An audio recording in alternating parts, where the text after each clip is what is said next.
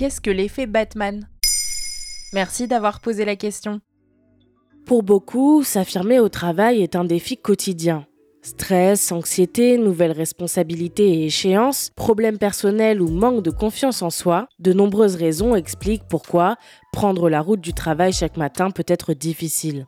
Mais il existe une technique simple basée sur le concept psychologique de distanciation qui pourrait vous permettre de surmonter ces obstacles et d'être plus serein en entreprise. L'effet Batman. Pourquoi Batman? Batman est l'alter ego puissant, vengeur et ultra confiant de Bruce Wayne, un milliardaire lourdement déprimé depuis le meurtre de ses parents quand il était enfant. Quand il revêt son costume, l'adulte rongé par la tristesse devient le héros de la ville de Gotham.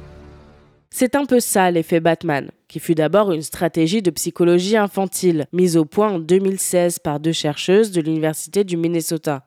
Pour accompagner des jeunes enfants à l'école et dans leurs tâches quotidiennes, il leur a été proposé d'appliquer ce qu'on appelle la distanciation, définie sur Passeport Santé comme l'action de créer une distance, de prendre du recul entre soi et une action réalisée ou des mots formulés. Pour que cela soit plus parlant pour les enfants, ils peuvent se créer un alter ego, en s'imaginant être un héros qu'ils connaissent bien, Batman par exemple. Mais pour les adultes, ça marche aussi? Complètement, surtout en entreprise. Même si le concept de distanciation est plus clair pour nous, il peut tout de même être difficile à appliquer sans méthode.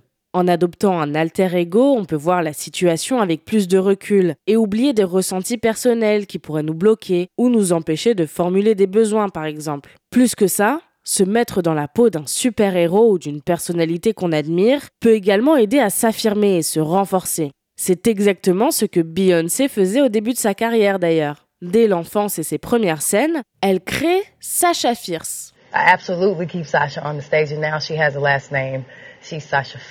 alter ego qui montera sur les planches à sa place et qui donnera même son nom à son troisième album sorti en 2008. Cette année-là, elle explique à Oprah Winfrey Généralement, quand j'entends les premiers accords, quand je mets mes talons aiguilles, le moment juste avant, quand on est stressé, c'est à ce moment-là que Sasha Fierce apparaît. Et ma posture, ma façon de parler, tout est différent une manière de laisser le trac en coulisses. Comment je peux appliquer cette technique? D'abord, tentez des techniques de distanciation en essayant de réfléchir à la troisième personne pour prendre du recul sur vos envies, besoins et sources de stress. Puis définissez pourquoi vous avez besoin d'un alter ego, dans quel but. Ensuite, créez sa personnalité son apparence, son nom, ainsi qu'un petit mantra qui vous permettra en quelque sorte de switcher et vous transposer dans ce nouveau personnage. Enfin, agissez suivant le caractère que vous lui avez donné. Cette technique peut être très utile, notamment au début de votre carrière ou en arrivant dans une entreprise. Et peut-être même qu'un jour, vous n'en aurez plus besoin. Comme Beyoncé qui a tué Sacha Fierce en 2010, estimant qu'elle était désormais assez forte pour assurer ses concerts sans son double. Voilà ce qu'est l'effet Batman. Maintenant, vous savez. Un épisode écrit et réalisé par Mayel Diallo. Ce podcast est disponible sur toutes les plateformes audio. Et si cet épisode vous a plu, n'hésitez pas à laisser des commentaires ou des étoiles sur vos applis de podcast préférés.